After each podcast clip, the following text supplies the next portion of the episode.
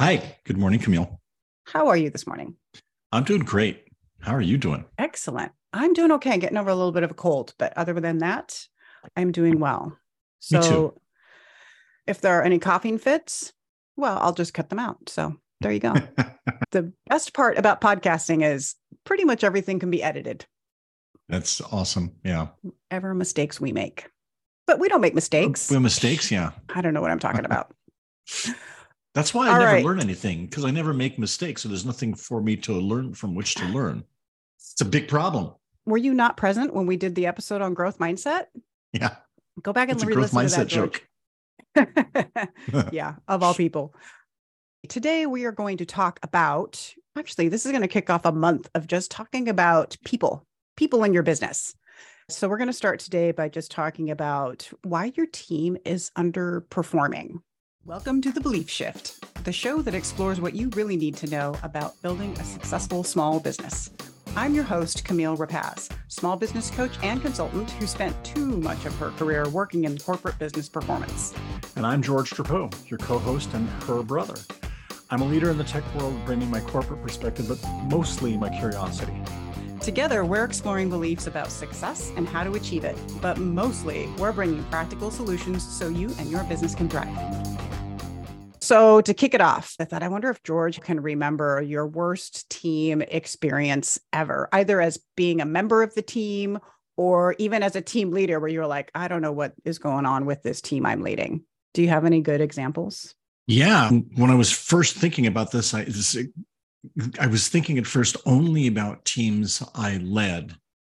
And I only have marvelous teams, so I didn't really have any problems. That's, That's exactly why true I said as a Yeah. team member, Yeah, maybe, no, no. because yeah, you always love your teams. I've had problems with teams in the past, and I can tell you about that. And then also, I was thinking about teams that I'm a member of. I can think of an instance of a team that I was in where I loved the team, but was highly problematic. And there was one basic problem with that entire organization, really, that really caused us to held us back. And eventually, it got torn apart. And then I can think of three different examples of teams that I've led where an individual has caused problems with the team, and that leads to another class of problems. Yeah, absolutely. Yeah, it's interesting. I do find a lot of these team problems, like they do sort of stem from systemically what's happening in the company, Mm, especially yeah. in bigger companies. I remember years ago when I was consulting as part of a consulting firm and I got sent into a client with a team that was just, they were just so negative. Like it was just unbelievably Really? just a big group of Debbie Downers. And they fed off of each other's negativity. They just couldn't help Oof. themselves. It seemed like their managers also were just kind of like, I don't even know what to do anymore. And this was a cross functional team. So there was people coming together from different departments. So there was something going on in that organization. Man, that was a rough Wow. one. I did not enjoy that. that yeah. sounds Yeah. horrible. So it's not great. And we need our teams to perform better. And if you're in a small business, bad team performance is really, really impactful. I mean, it's impactful no matter what, where you are. But Yeah. as a small business, like we can't afford to have underperforming teams or underperforming individuals for that matter. So when I, I talk about this, I think about teams. It could be a team of one, it could be a team of several, you know. So I'm just going to use this word, you know, team to sort of mean just any of the people that are working in your company. Okay. So we're going to talk about what causes teams to underperform. And just a spoiler alert, it's not because you're not providing enough pizza and beer. Just want you to know. True. Haven't you seen leaders who think I just need to do something nice for my team and that will fix Yeah. things? Yeah, absolutely. All the time. Yeah. And it doesn't. I mean, maybe it does temporarily. They're happy because they got food. Everybody's happy with food, but it doesn't last. So, story about that. So, a company I worked for was absorbed by IBM. We had a guy on my team who came from IBM to our company before we were acquired. And he said, I never want to go back. And he was talking about things that IBM had done in the past, like they were steadily removing small benefits, like no more snacks in the break rooms that had, they used to have that had gone away, no more coffee for free in the break rooms, like really penurious stuff. And this is a case where, like, not pizza and beer, but those little things, when they go away, they matter. I was in an organization a long time ago before that where they had had a budget where the exec admin would go to Costco every week and buy a bunch of stuff, hot pockets and other snacks and cokes and stuff. And so the fridge was well stocked. And then they cut back on that budget and that went away. And everybody was really upset. There were other things good about the team, but that that was it's not the thing. Absolutely. It's not the main thing, but it can be the straw that breaks the camel's back. Or maybe it's a proxy indicator of other things seriously wrong. I think this actually makes my point even more which is when you do that kind of thing, thinking it's the what's going to help my team be happier and perform better. That choice, I see so many companies make that choice knowing it's not going to be permanent. Well, let me say that differently. They're not thinking in the moment, like someday I might have to stop doing this because we mm-hmm. might not be able to sustain this level of, you know, performance in the business in order to support this. So giving it is great, makes people feel good. It's not really, you know, making a difference in their performance in terms of leveling up. But when you take that stuff away, it's definitely tanking their motivation. Yeah, big time. Because they know it also represents things aren't going well in the company if they're taking this away from me. Yeah, yeah. So I think it's really important to think about when you're looking to improve team performance, those are not the go tos because even if you can afford to go to it now, someday you probably will have to take it away. And that's the worst feeling in the world because just because the business isn't performing, you don't necessarily want to take that out on your individual employees who, for the most part, a lot of them maybe don't even have any direct correlation. Like they're not the ones impacting sales, for example, if they're working yeah. in, you know, IT. So, yes you have to be really thoughtful about this. Thank you for bringing that up, George, because I do think it's important to note like it's nice to do nice things for your teams, but when you set a standard and then you have to lower that standard, that's definitely going to take a hit to people's morale. Mm-hmm. Yeah. That was a fun side note. Let's get into the main discussion here. Underperforming teams or individuals in your business, super stressful. Yeah. Oh, because when it's happening, we know and I, I see business business owners do come to me with this like oh what do i do how do i have this conversation because it's confrontation i have to, have to have this confrontational discussion with somebody who isn't doing the job at the level i need them to do it nobody wants to have that conversation yeah right when you decided yeah. to be a business owner you weren't thinking because i also want to have difficult conversations that wasn't on your list of why you did it unless you're vince mcmahon running the I mean, www that guy probably sought that out. That's why that his whole business is about fighting. yeah, it could be. So, unless you're Vince McMahon, you probably are not in it for that.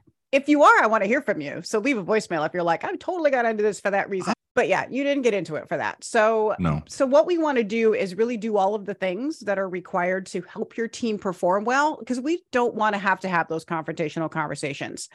You can't avoid them, but you can definitely minimize them right? Okay. So let's minimize yes. those. Okay. So let's talk about the reasons why teams underperform. Okay. Gonna, can I put you on the hot seat, George? Yeah. What are your top three reasons, just off the top of your head now, why you think teams underperform?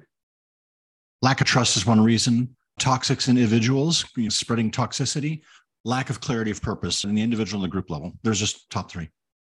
Fantastic. You're spot on. I'm going to frame this up in a little bit of a different way, something that I use okay. all the time when I talk about high performance businesses, which is my high performance framework. And it's just three elements to it. And we probably talked about this in a past episodes where we talk about the framework, clarity, systems, and mindset. Yeah. These three big elements. There's a lot of stuff yeah. inside each of them. But if a business really thinks about just those three elements and improving them on a continuous basis, it will level up the performance of your business.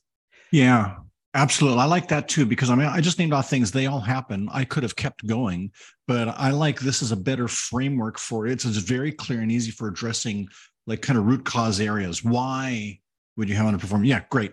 Yeah, and it gives I you a way to this. really think about it. And the beauty of this framework is it applies to just your business in general, but also every single aspect of your business like this. So whenever you're yeah. thinking, I got to really assess what's going on and what's what's broken in here, you can come at it from, oh, let me just look at how's clarity, systems, and mindset, and how are we doing in those three areas and any aspect of your business, whether it's marketing, team performance, financial management, like any piece of your business, you can just use these three to really see what's missing.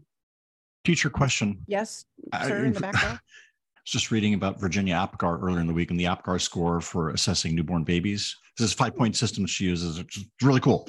Every doctor uses it when baby's born to, to come up with an instant score about baby's health. Anyway, so I was wondering, do you use this as kind of an APGAR score when you go in, you're hired in to assess somebody?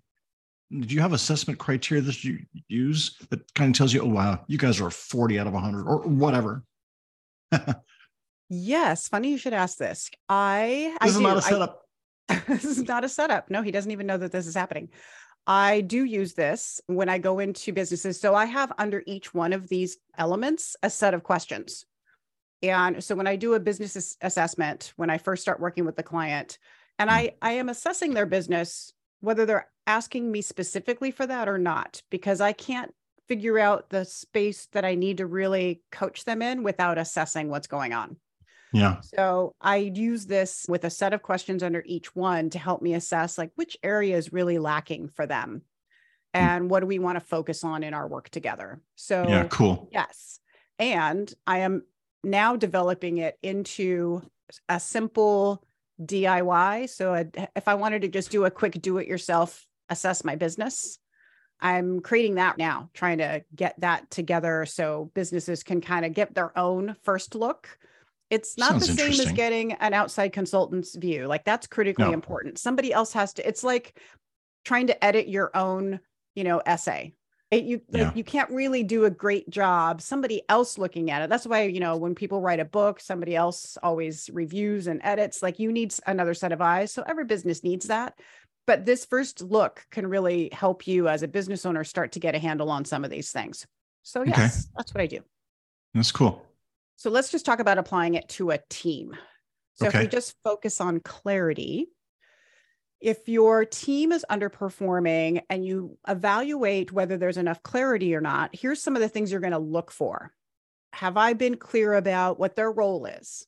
And that might seem obvious, but clarity to you might not be the same as clarity to them. So you want to make sure for them that they're really clear about what their role is in your mm-hmm. company. And with that, have I set clear then expectations and ground rules for how we work together? Am I being mm-hmm. really clear about that? Have I even given them clarity from the big picture of what is the direction of this company? What's our vision and mm-hmm. our mission? Do I have clarity for them about their goals and the company's yeah. goals and how they fit into that? So, the important thing about clarity is you might think, I've seen companies do this where they're like, oh, sure, we have a vision statement okay, how many people in your company actually know what it is or know what it mm-hmm. means? Like most of these things require some interpretation for people working in the company. You, as the business owner, you're living and breathing in it. It's, it comes natural to you. So you have to remember that people that come into your business, into working with you, they don't have that same perspective. So as I say all of these things, I find a lot of business owners think they're doing a good job with clarity, but they're really not. It's really not translating to their employees as well as they thought it would be. So mm-hmm. it's worth digging into and asking questions of your teams, of your people working with you to make sure that they really do have an understanding in the way that you want them to about any of these things. Okay. Would you add anything to that? What am I missing? I was starting to think of other things that came to mind, but I think the things that are either subcategories of this, like outputs or services we deliver, if you think about your team, what other people can count on you from, I think it falls into one of these categories. It's not a different thing, you know? No, but that's good. I mean, I think even with like expanding the idea of the, your role versus someone else's role. Yeah. Where do they have maybe some touch points or overlap? How do you expect them to work together? Yes, exactly. I think it's what I'm thinking is how, one way of explaining my role. So you, we can do job descriptions are a great way of explaining a role. They put things on paper. And in addition to that, I also find it helpful to answer like, okay, when can somebody expect to call on me? And when, when should somebody not call on me? You know, a different way of talking about the role in terms of what I provide and what I what's outside of scope. But I think it's yeah. part of clarity here. That's all part of clarity. Yeah, I think so too. So what I wanted to think about some examples of what kinds of problems. So if there's not enough clarity in a business, not enough clarity for the team, what kinds of problems get created? Like what oh. do you see happens? I see, we have a problem in the organization I'm in now where we have these different technical teams that all serve the same set of partner companies, but from slightly different angles. And that's never been clarified until recently, actually. It was 20 years in the company, it's never been clarified. So somebody running our partnership with big cloud service provider company needs some technical help. They don't know whether to go to my team or that peer's team or that peer's team because they're all technical and they talk with each other. And so they're paralyzed.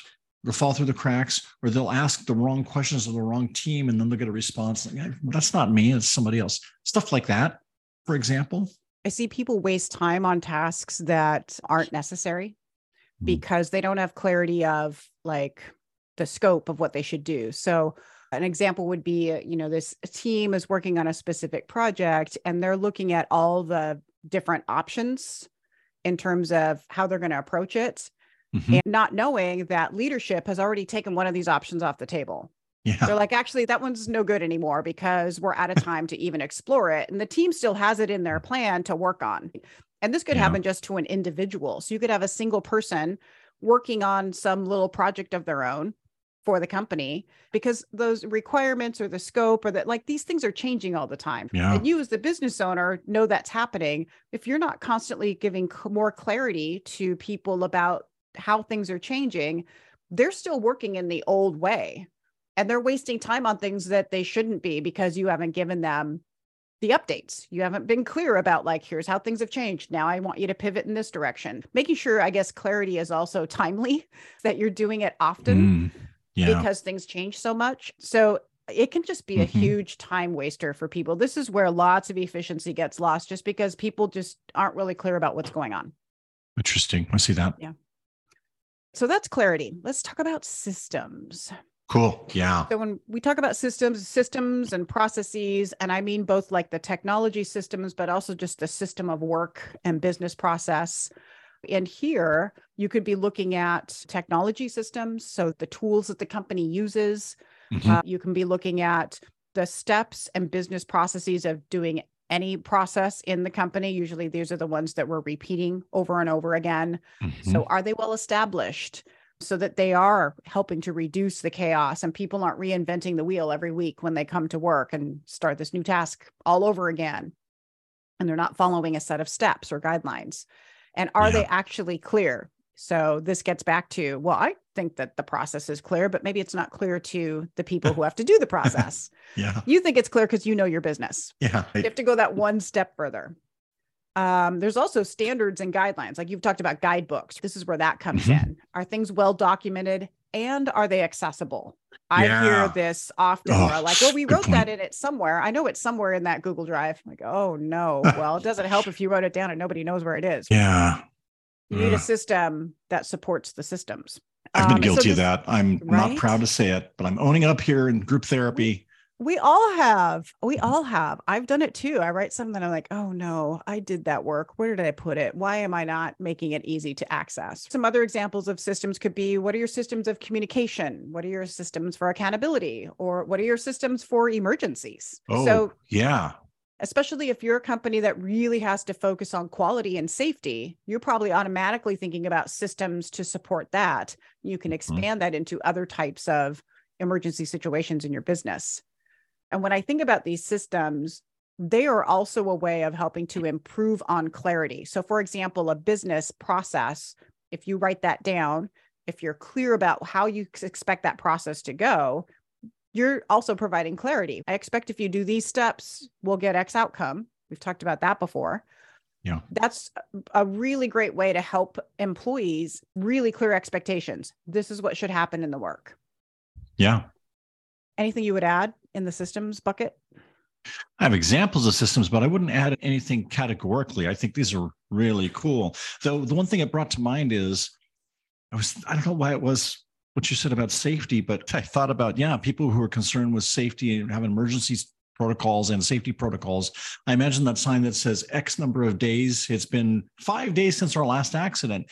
And then where my mind went was if you have systems, it makes measurement easier because you have standards. So there's maybe something about the system that you set up that makes it very easy for you to score yourself or to evaluate how safe you are. There's a nice connection there. And I like measurement. I like, you know, metrics. And so that that's just what came to mind when you said that.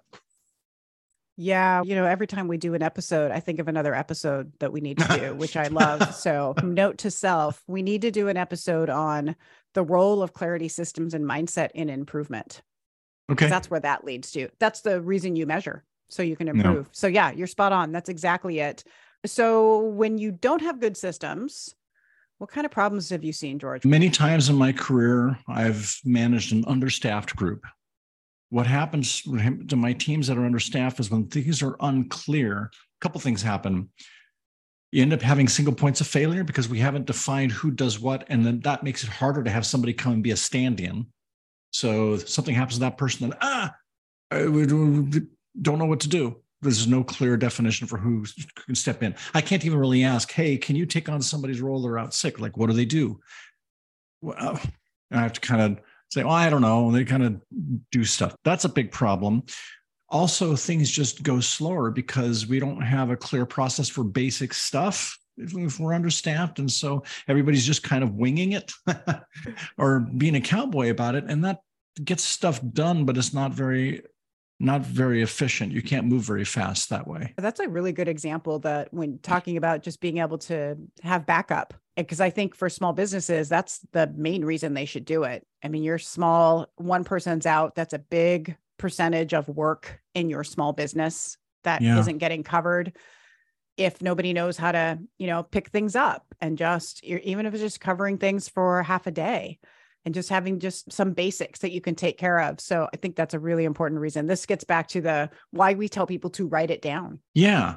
Like any of these fast food places like Subway or stuff where they have instructions on how to build any particular kind of sandwich. I mean, it's better if somebody's doing it for a while, but if you have somebody who has to go and do it, like that book has the all the sandwich recipes, just follow that. Yes, absolutely. Yeah. So if we need to write down how to make a sandwich, imagine all the stuff in your business that's way more complicated than that that you need to write down. yeah. Just now I want things. a sandwich. I know, me too. Sandwich break. So the the other thing I didn't mention that I guess I want to bring up now is when we think hmm. about systems, there's another aspect to this, which is systems thinking.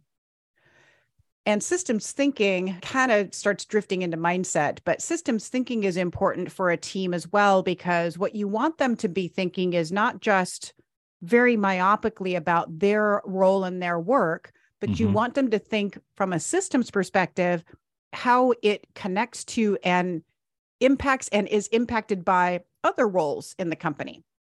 Okay. Yeah. The more they have clarity about that, the better they're going to be able to perform because they will make better decisions based on, oh, if I do this, I know it's going to affect someone else down the road in this specific way. Okay. So I either can reach out to them or I can change what I'm going to do because I know it's going to have a negative impact. That can be one of the things that's disrupting a team is like somebody's just working away doing their thing, but they're not really thinking outside of their own role. And so it's disrupting other parts of the business. Yeah. So I think that's an important aspect too to look to as your team yeah. is underperforming. Is there just a lack of systems thinking across the team? And this is very common, by the way. I find a lot of times people they just show up, I just want to do my job, and then I'm out, and they're not thinking more broadly about how is this impacting. And as a small business, I think you really do need people that are more systems thinkers because it's this really you know tight knit system. There's just a few yeah. people running this whole thing and you've all got to be pretty aware of how you're affecting each other. It's like if there's only three of us in this little lifeboat we need to make sure we're balancing our weight and aware of where we all are so we don't tip the oh, boat over. that's so cool. Right? Yeah yeah. That's systems. Last one is mindset.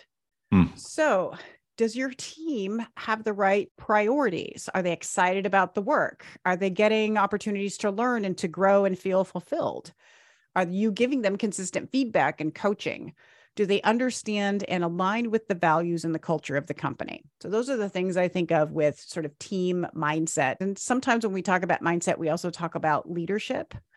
I think of leadership as not a title, but as a role you choose to take on. And I think everybody in a company should do some level of leadership And so are they also coming at their work from that perspective, feeling some some ownership and confidence in being able to be a leader in the scope of their work? What would you add? I completely agree with that. As you're talking, I'm trying to think if I have not really dealt with this concept before, I was just wondering, am I going to confuse mindset for learning how to have a more positive attitude? But that's not it. That's not only it. It's a lot more than that, a lot more about how we think of things. Like the belief shifts, each one of them can change our mindset in a very useful way. Questioning versus self critique, for example, is huge change in mindset, can change everything. Yeah, that's, you know, taps back into when we've talked about learning mindset. Are they coming at their work from that perspective? And are you giving them opportunities for that? So, mindset I find to be a bit challenging because what we often want is to hire somebody that just has the right mindset and will plug in. Mm-hmm, of course. But what we forget is that even if that happens, we as the leader of the business, the owner of the business, we have a job to do in making sure that, how do I want to say it? Making sure that the mindset stays strong and aligned to the work that we have for them. So that means even if they come in with the learning mindset, you could easily undermine that mm. by just not tending to it. It's like all of this stuff needs care and feeding. Yeah. So if you feel like, yeah. well, I hired them and they seem great, but they're just kind of like falling flat now, it might be because you're not doing enough as a leader to really support that. Maybe you're not giving them enough opportunities to learn. Maybe they're being micromanaged. And so they don't feel like they have enough, you know, control over their work. Maybe they're, you've just kind of left them out on their own and they seem to be doing great. But even people who like lots of autonomy, they need feedback they need yeah. to know Am I on track? Am I not on track? Am I delivering what you want me to or not? Am I doing it in the way you want me to do it? So you have to make sure you're making these connections and helping to keep their mindset engaged in the work. And yes. I think it's easy to forget or to just think that's their job to stay focused on their work. It is, but it's not their job alone. It is also your job to ensure that that happens as a leader or business owner. Mm-hmm. I agree. So this can be a tricky place to look into, but I think it's probably one of the more meaningful ones because this is where you yeah. have the real conversations about what matter to people, which is really what starts to level up their performance. So yeah. if you've got a team, so think about George, what are some examples you can think of where what kinds of problems show up if your team it doesn't have the right mindset? Oh yeah. So the biggest the first thing that comes to my mind is morale problems. Let me make this specific. So people will have lower morale, which has all kinds of other bad effects that leads to poor performance and higher turnover, all these things that happen. And I want to make a distinction between high morale and happiness. I think if you have high morale, you're probably going to be happy, but it's kind of the same distinction between liking your team and having a solid relationship with your team. You don't have to like them, have a great working relationship. You don't have to be happy necessarily to have high morale. And so, one thing that I see over and over again is when an individual doesn't see the understand and align with the values and culture of the company, if they're a good actor, if they have a good heart, then they will start to feel outcast and alone. they're trying, they don't see their connections, so they just feel bad, their, their morale goes down. If they're a bad actor or egotistical or something, they will start acting more aggressively and doing things on their own, not caring about the rest, and they become more toxic. And you have to get those people back on the program or get rid of them. You know, I think it goes two different ways depending on the personality. Yeah. And I think that even then speaks to how that makes this even a little more tricky to assess because there's not just one way that they're going to act if this is happening there could be different ways that they might respond in that scenario and you have to be attending to that i like that you called out the good versus bad actor way of responding to this i guess yeah sometimes i see people you brought up the idea of whether i like you know liking somebody on your team mm-hmm. or somebody being likable mm-hmm. i have definitely seen a problem where uh, somebody's really well liked but they're not a good performer and that's sort of yeah. the worst scenario. Oh, it's heartbreaking. Yeah, because you're like, I really like you, man, but oh, you're killing me. Like, I just, how do I get, how do I get you to just do this other work? and, and other people Oh. don't want to give them feedback like that eh, or maybe the whole team likes them so you're like oh how am i gonna you know i don't want to come down on them because everybody likes this person that's a really rough spot to be in but you can't let it slide You cannot. No, you can't. Liking somebody is not a good enough reason to keep them around Tell you a story about that. yeah So one time, and this was the most extreme form of addressing it, I had to lay off some people. And within this one particular team, it was a pretty high performing team. One of the guys on the team was the sweetest guy, very hard worker, tried to be diligent, didn't have great attention to detail in a job where he really should have.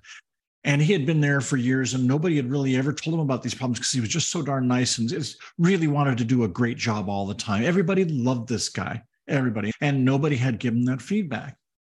When it came time for layoffs, we didn't lay him off because of performance, but his role was easy to excise. And I had to be the one doing it. I had to do it.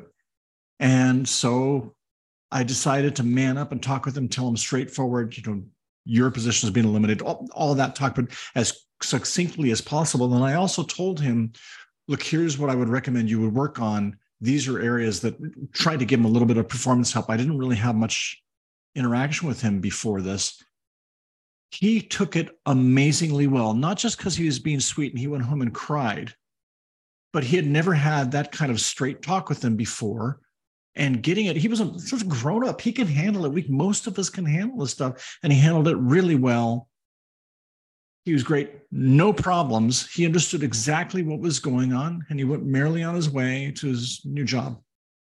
What I learned from that was more often than not, when you give people direct talk, direct feedback, they prefer that.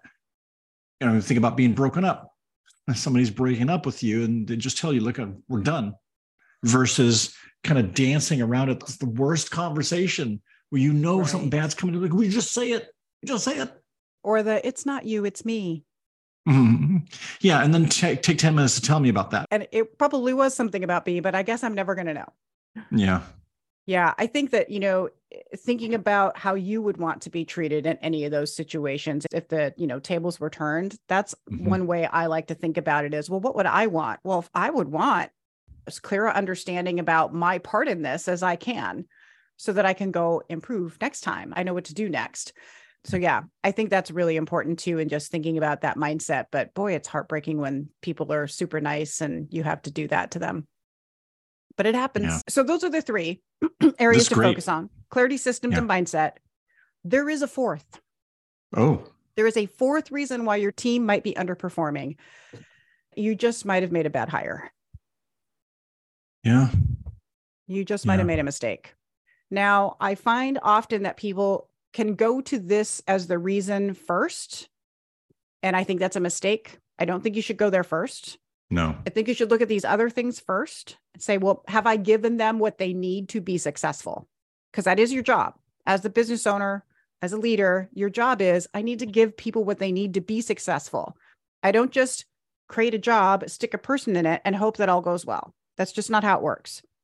No. So this is the last place you should look. But if you've done all those other, if you're confident, I'm I'm doing a good job with clarity systems and mindset with my people, and this one person's just still missing the mark if you've given them feedback making sure that they understand what their expectations are and they're still not meeting them then you probably just made a bad hire and then you should move swiftly to replace them because also those bad apples they're horrible to keep around That's true.